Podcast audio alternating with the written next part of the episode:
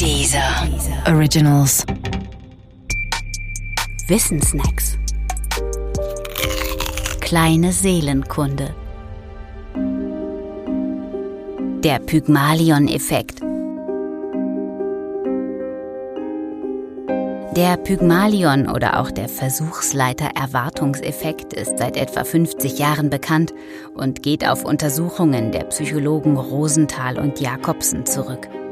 Er ist einer von jenen Effekten, die in psychologischen Tests auftreten können, einfach nur, weil sie Tests sind. Wer jemals einen solchen psychologischen Test mitgemacht hat, der weiß um die merkwürdige Situation, in der sich alle Beteiligten des Tests befinden. Das Testsetting besteht dabei immer aus drei Komponenten.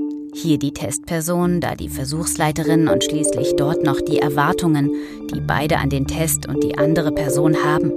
Bei der Entdeckung des Pygmalion-Effekts bestand die interessante Erkenntnis in der Entdeckung, dass diese Erwartungen von Versuchsleitern und Testpersonen für sich allein einen großen Einfluss auf die Testergebnisse haben und sie stark verzerren können. Das klingt zwar abstrakt, ist aber mehr als konkret. Das klassische Experiment von Rosenthal und Jakobsen belegt das deutlich. Das Experiment wurde an einer Schule mit einer Grundschulklasse durchgeführt. Das Forscherteam erklärte dem Lehrpersonal, der Zweck der Untersuchung an der Schule sei es, diejenigen Schüler und Schülerinnen herauszufinden, die unmittelbar vor Leistungsschüben oder gar Leistungsexplosionen stünden. Das Team führte dafür Tests durch und ermittelte auch einige Schüler und Schülerinnen.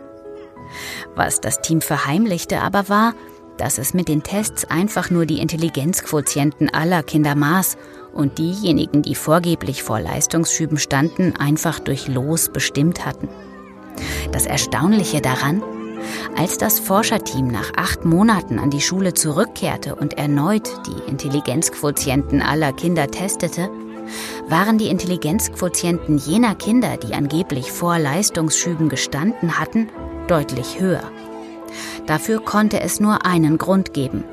Weil die Lehrer glaubten, dass die Leistungsschübe bevorstünden, haben sie die Kinder zu tatsächlichen Leistungsschüben gebracht. Vermutlich indem sie sie besonders förderten und ohne es zu bemerken. Ohne das Testsetting jedenfalls, so viel war auch klar, wären die Schübe nicht zustande gekommen. Faktisch hatten also die Erwartungen der Lehrer allein die tatsächlichen Leistungen verändert. Und genau das ist der Pygmalion-Effekt.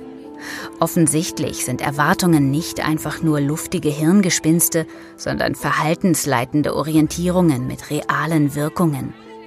Wer Erwartungen sät, verändert damit immer das Verhalten in Testsituationen und damit auch die Testergebnisse. Da prinzipiell kein Test erwartungsneutral durchgeführt werden kann, sondern notwendigerweise immer irgendwelche Erwartungen sät, muss man damit rechnen, dass Testergebnisse nicht eins zu eins auf reale Situationen übertragen werden können. Das ist schade, aber unvermeidlich. Und wenn man darum weiß, dann muss man im Vorfeld die Tests schon so konstruieren, dass der Pygmalion-Effekt möglichst klein ist. Jenseits aller Testkonstruktion zeigt der Pygmalion-Effekt aber auch, mit einer kleinen Erwartung lässt sich eine große Erwirkung erzielen. An jemanden zu glauben kann offensichtlich ja auch darauf hinauslaufen, jemanden Berge versetzen zu lassen, die er ohne diesen Glauben der anderen nie versetzt hätte.